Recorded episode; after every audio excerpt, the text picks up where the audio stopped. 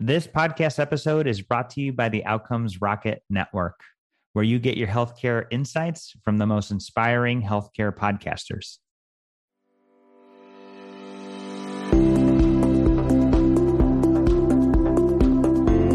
Welcome to the SONSIEL podcast, where we host interviews with the most transformational nurse scientists, innovators, entrepreneurs, and leaders.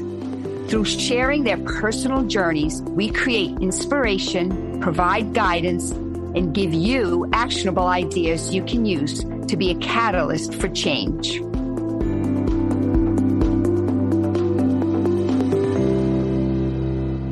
Hey everyone, Welcome back to the SONSIEL podcast and wait till you hear who I have today. Dr. Peter Preziosi of the World Health Organization. Welcome, Peter. Can you introduce yourself to our listeners? Hi, Ham, and, and thank you very much for inviting me to the podcast today. My name's Peter Preziosi, and I am at the World Health Organization leading a team of quality standards, credentialing, and assessment experts for a global lifelong learning academy uh, that we've begun to build. And it started back in 2019, and I've been there um, since its inception. Wow. I'm also a member of the board of directors of SONSIEL That's fantastic. And before I want to hear so much more about the World Health Organization and what you're doing, but just to back up a little bit, I always like to ask this question, which is what inspired you to go into healthcare? Interesting. When I was a kid, my dad was a laborer. My parents only went to the eighth grade. I'm from a big uh, Italian American Catholic family, uh, born on New York on Long Island. And I saw how hard my father worked and how difficult it was to be a laborer.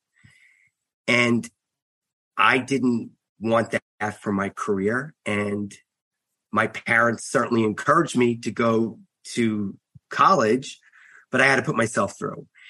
So when it came time to select a career, I thought, what kind of a career should I select? And I was really interested in helping people. And I thought, wow, wouldn't it be great to go into healthcare? So I started to go into pre med because at the time that I went to school, men were physicians and women predominantly were nurses.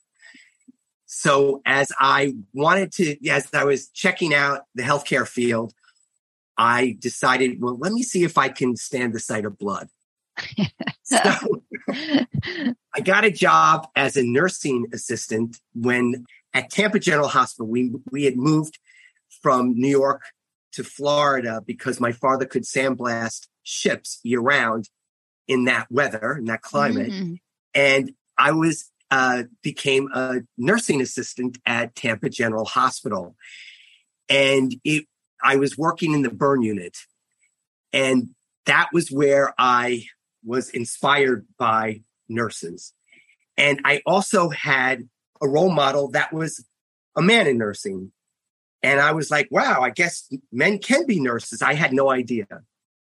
So I was, I saw the, the role that nurses played in healthcare, that we were there to address the patient's, uh, not only their physiological needs, biological needs, but their their response to illness, emotionally, psychosocially. And we were there, we were the glue 24 7 that really helped patients heal and optimize their well being. And that was what really inspired me to then uh, become a nurse. And secondly, I had to put myself through college and I was able to earn as I continued my education. I got my bachelor's degree at Florida State University in Tallahassee and was able to be gainfully employed as I continued on to get my graduate education and ultimately my PhD. Wow, that's amazing. That's amazing. Do you feel, first of all, I'm sure your parents are very proud of you. You have to tell me that. Well, it was interesting. I think that my parents wanted me to be a physician. Right. You know, I think that that's where, you know, and it, it's certainly evolving. And, and I think that the reputation of nurses has certainly changed, even post pandemic. Uh, mm-hmm. You know, we look at nurses and physicians and and other types of clinicians, pharmacists, social workers, physical therapists, occupational therapists that are really caring, uh, doing direct care as heroes now in a post-pandemic and in a pandemic environment. Mm-hmm. And and also there have been nurse leaders that have done some amazing things in their careers uh, throughout history that I think that have gotten recognition over time. Right. So I I, I do think that the perception of nursing has uh, evolved since when I um, started out as a nurse in the 80s. And and the job has has evolved as well as as medical care becomes more complex right the nurse has to have much more education and training etc so i i think it, it, you know part of that involvement was around the complexity of, of patients that we care for A- absolutely i mean i think it also has to do with the fact that populations around the world are people are living longer and they're living longer with chronic disease. That's right. And there aren't cures necessarily for some of these chronic diseases like diabetes and cardiac disease. It's lifestyle. And that's the role that nursing plays as they look at the psychosocial, physiological, family contextual environment that an individual lives within and addresses those challenges. And particularly as you take a look at what's happening around the world with mental health. One of the learning programs that we're developing at the World Health Organization is around mental health and the recognition and the identification of signs and symptoms of mental health so that individuals that are coming into health systems can be identified when they're coming into public health in, in, in village clinics and, and to be identified that they are at risk of mental health and, and then get them proper attention and proper care. Because we have to realize that mental health also impacts physical well-being. They go hand in hand. That's right. That's right. And I think we, we're learning that more and more so now. So, you know, since you're talking about, I, I can't wait. I, I have another question, but I'll come back to that. But I so want to hear what you're doing in the World Health Organization. Could you give us a little expand on on on the work you're doing? And it sounds Absolutely. like this is a sort of a new program. Yes, it's relatively new. It was conceptualized by the Director General, Dr. Tedros, mm-hmm. when he came in as the director general of the World Health Organization. And in having conversations with heads of state around the world, recognizing that he had to begin to modernize the World Health Organization infrastructure and digitize our offerings, he found out that there was a real skills gap with health workers mm. and the mm. ability to accelerate the adoption of World Health Organization guidance into practice. So the thought was let's develop a learning academy that will develop continuing professional development and lifelong learning for all types of individuals involved in healthcare health, you know, regulated health professionals, unregulated health workers, policymakers, patients, family members, and create a, a global academy. Part of the opportunity uh, for our learning academy is to distribute digital credentials upon successful completion of our courses and, mm-hmm. and learning programs. And these digital credentials will have metadata that's machine readable mm-hmm. that can be used by regulators, by credentialing bodies, by employers that want to obtain specific types of skills uh, within their organizations.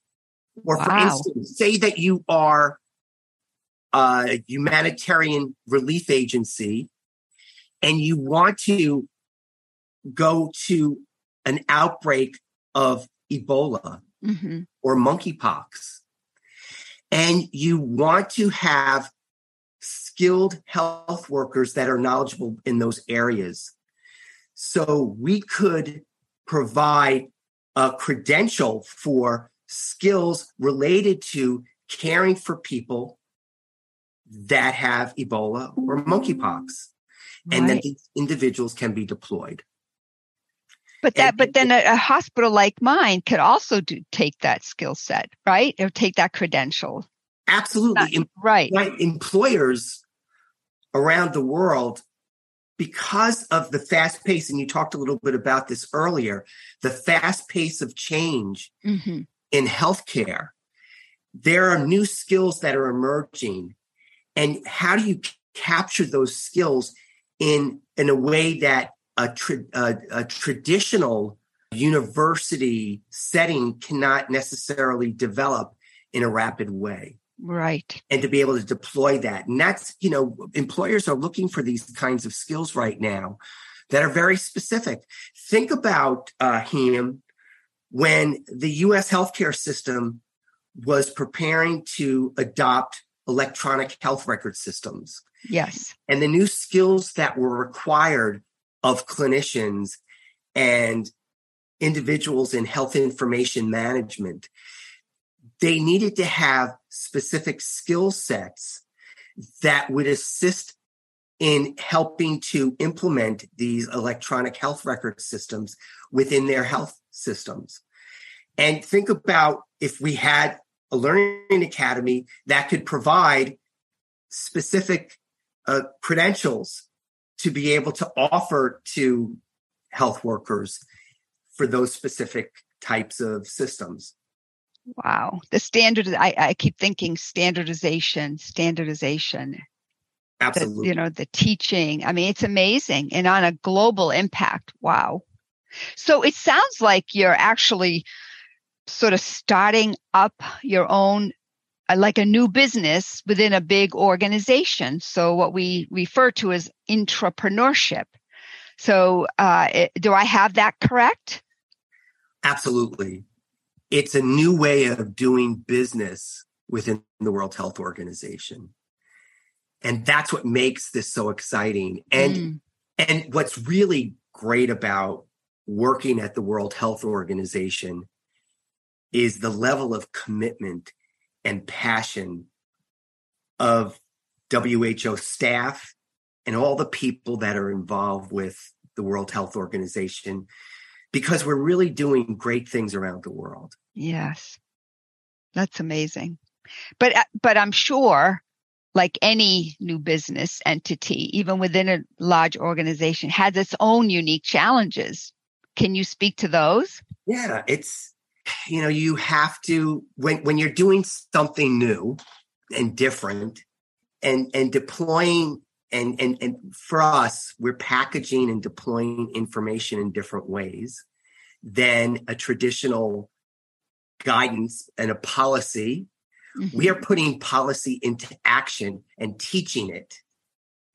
What we ultimately want to accomplish is we want learners that are coming into the WHO Academy to be able to demonstrate competence, their skills in practice. And then we can, and that's what we want to be able to showcase. So it's a very different type of way of doing business within the World Health Organization. And let me be clear, this type of, of way of looking at learning and continuing professional development it's being experimented with and tried around the world. Mm-hmm. But everybody's having challenges with building out competency based learning programs. It's difficult to focus on learning outcomes and, and to be able to assess learners on what outcomes are expected of them out in the field. Right. So it's going to take us some time and it's going to take a commitment because it's something that's being done very differently. So you have to rethink how an organization has been structured. You have to think about corporate culture and you have to think about breaking through some of the traditional bureaucracies that exist to try something new and different. Right. Right. So I think those are the things that that are are, are challenging and and you know being able to look at what needs to be accomplished.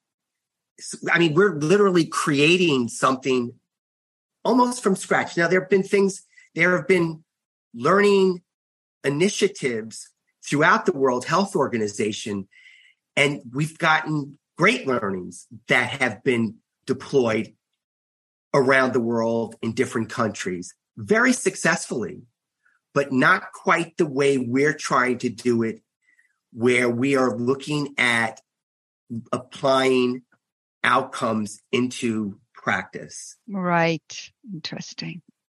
What what do you feel? I mean, so within the organization, do you feel that you have a lot more pressure to sort of build your credibility?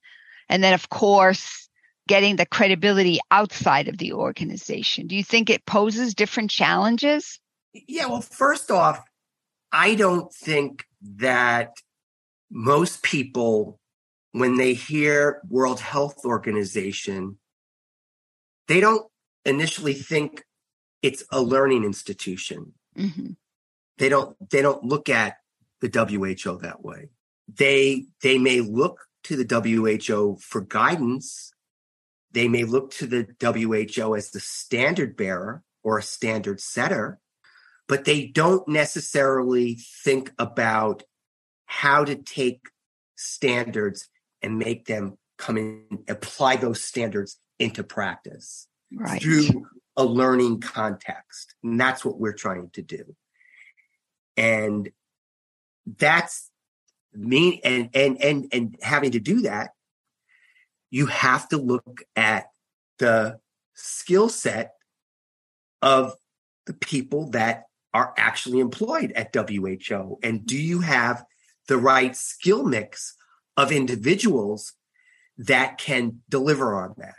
Right. Now, I was brought in from outside the World Health Organization because of my background in credentialing and technology.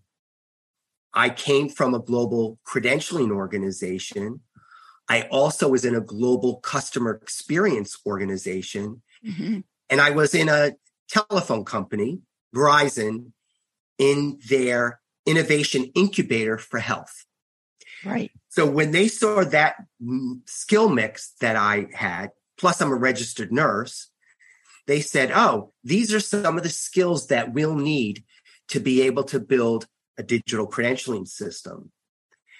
These are some of the the the the the, the skills that we'll need in developing a quality system so that as we build and design learning programs that we build and design these learning programs in a consistent standardized way that can be repeatable measurable and predictable that's right so and and and, and the team that i have are experts in learning science, learning technology and innovation, assessment and credentialing.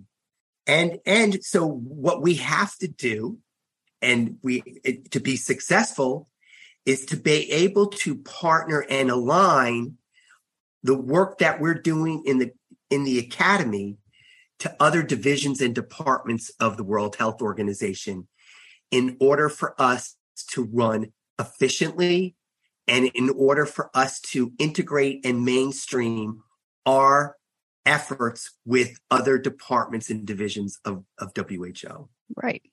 That takes a takes a real skill, I think. It that. really does. Group there there are several teams within the academy, and that we all work together. There's a technology team. There's a learning design team.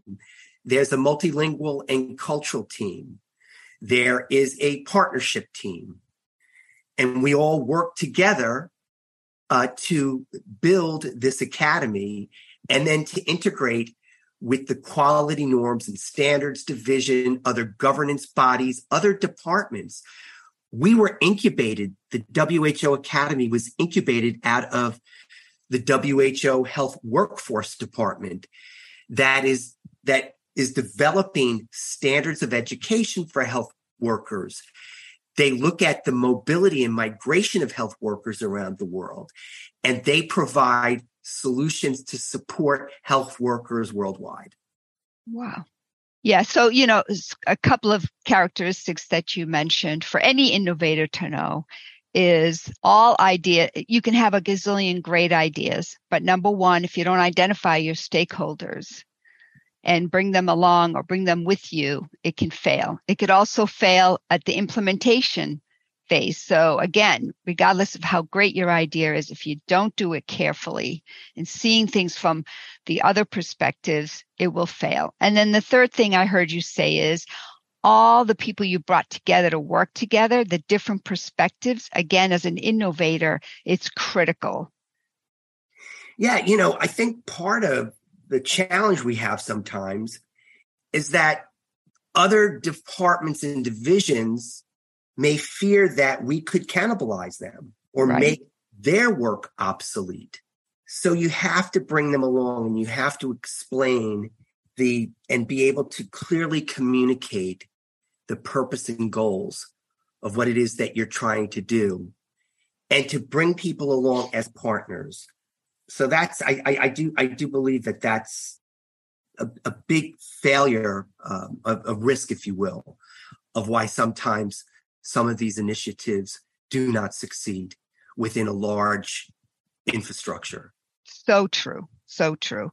You know, I do I I do want to go back and ask you a question, uh, uh, something that you said in the very beginning when you were going thinking about your career which is because you were a male and nursing was mostly female. Do you feel that has changed? And if so, do you feel like it, you know, has it changed significantly that there are more males that enter the nursing field? I think as again, it depends on what part of the world you're talking about. There are certain countries, for for instance, in Africa, where there are a, a much larger proportion of men in nursing than there are women. And it has to do with cultural issues. Mm-hmm. In the United States, it has to do with economic issues. Mm-hmm. As nurses become more financially remunerated for their services, you start to see men move into the field. As you see the profession as a uh, a sound profession that has great opportunity for job enhancement and growth, you'll see more men come into in, in here in the United States. But like I say, it, it, it is variable around the world. It is interesting. I, I, love that global perspective that you have.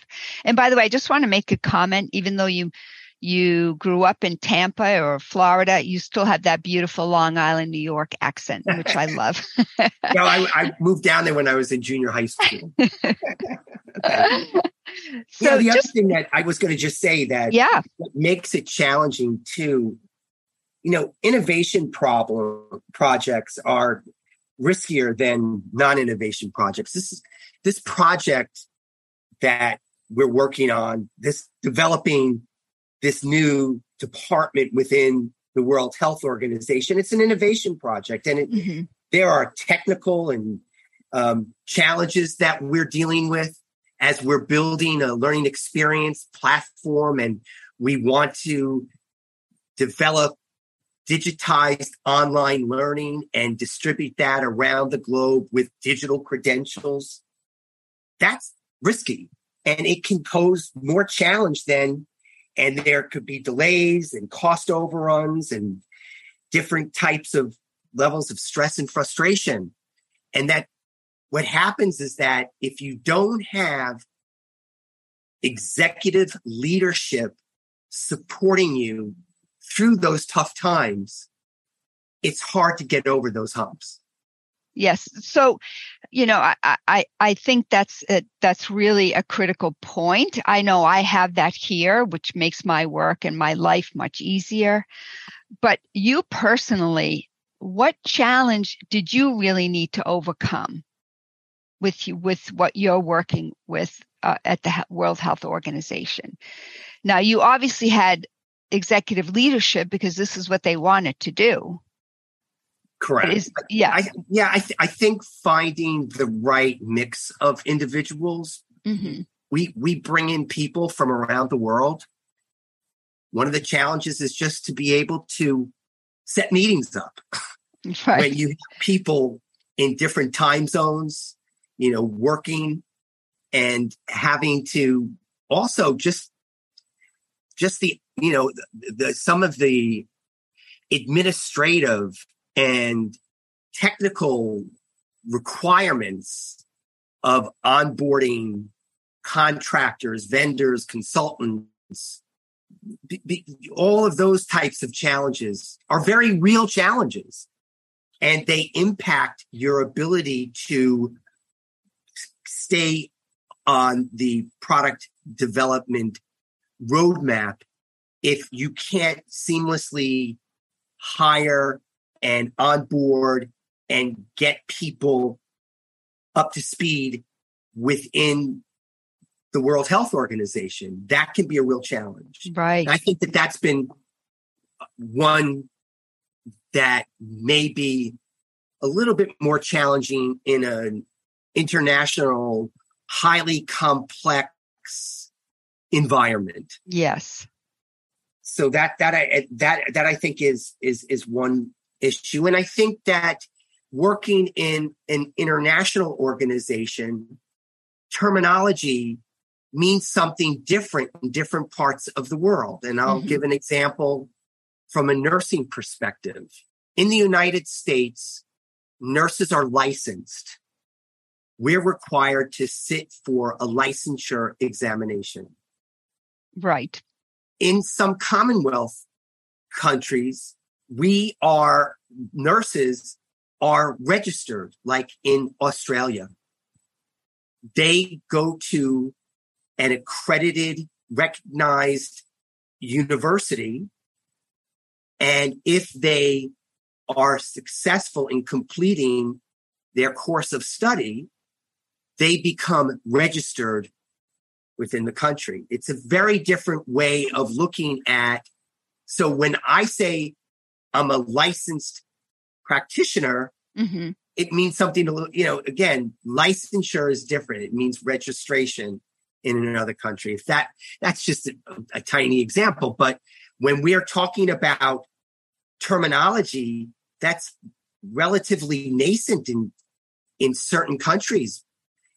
Countries that don't have continuing professional development or lifelong learning infrastructure in place credentialing, even the terminology around credentialing and or badging, certificates, certification, it all means something different.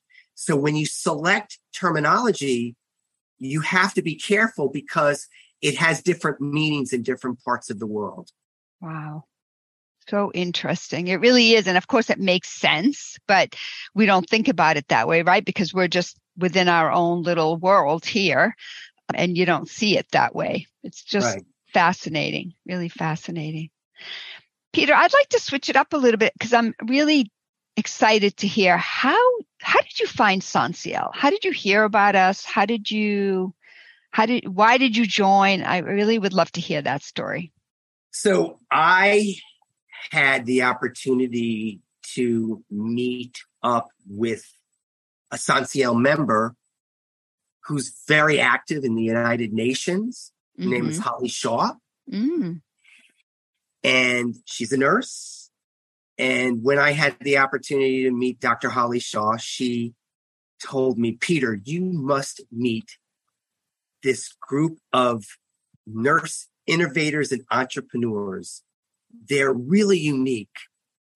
They have such a great passion for wanting to transform healthcare. And they, when they set their minds to doing something, they make it happen. That's great. you great. have to meet them. And I was then introduced to uh, the president of San SONSIEL and one of the Mhm. founders of SONSIEL, Rebecca Love. Yes.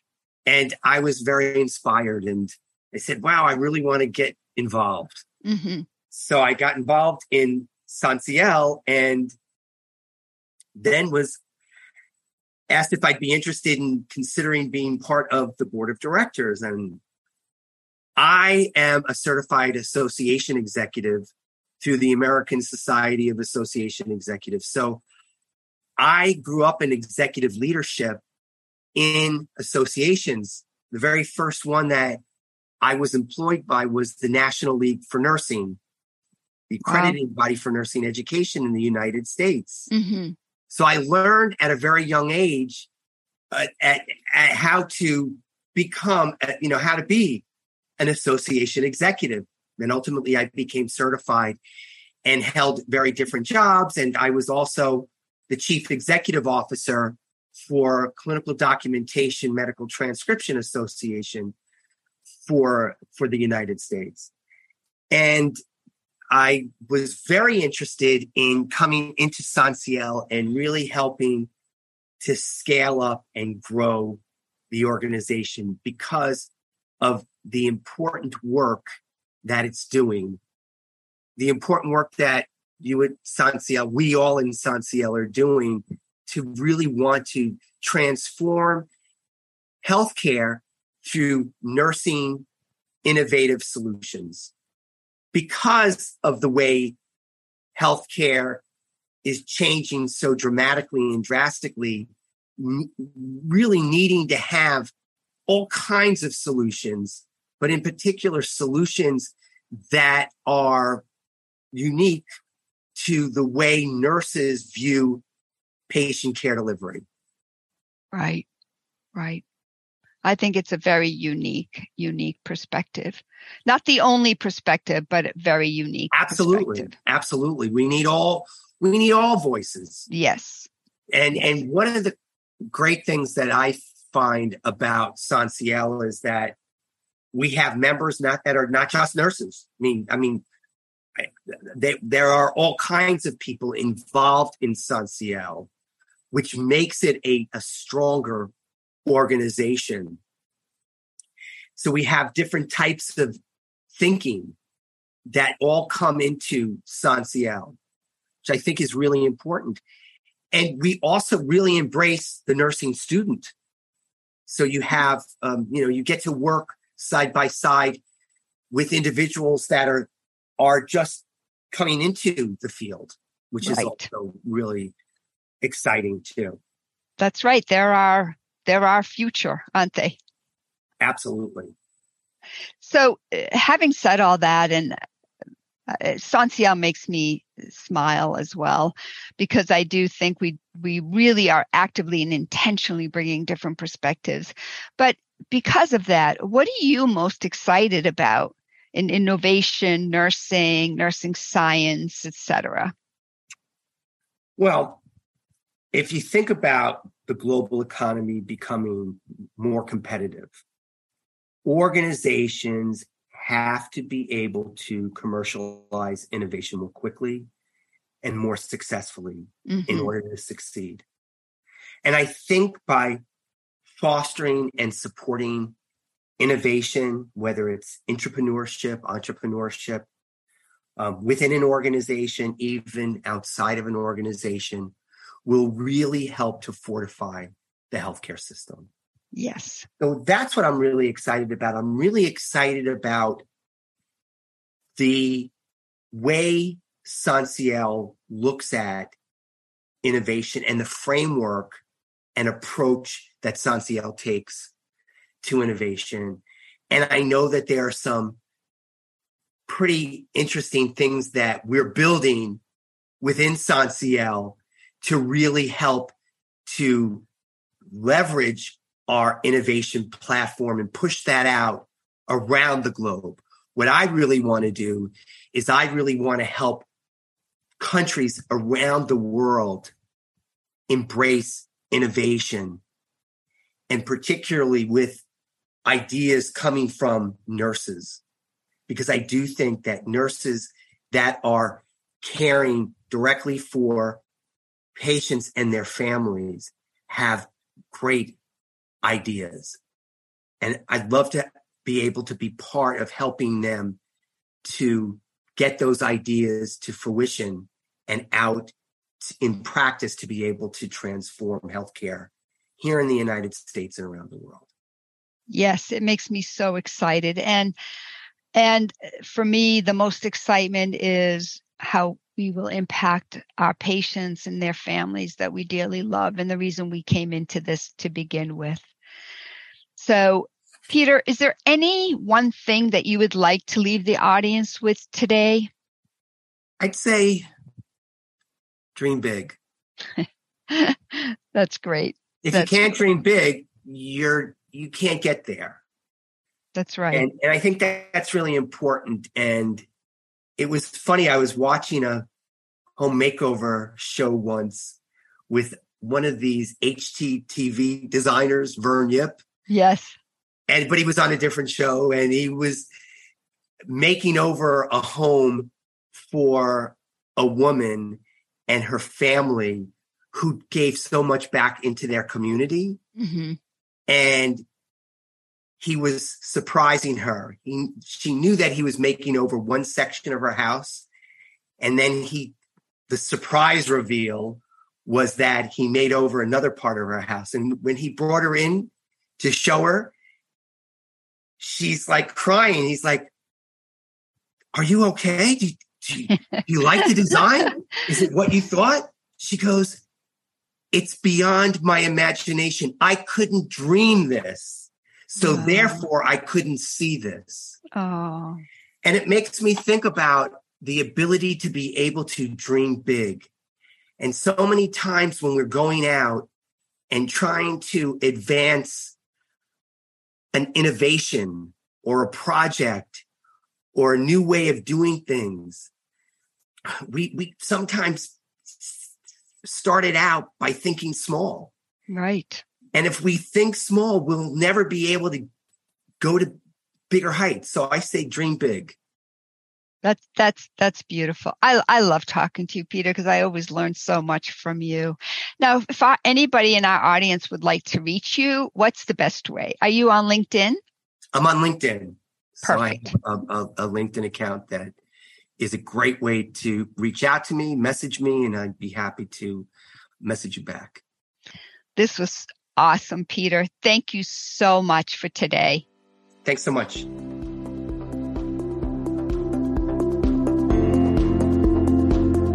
Thanks for tuning in to the SONSIEL podcast.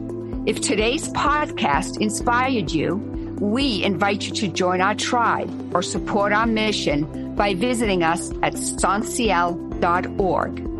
That's S O N S I E L org.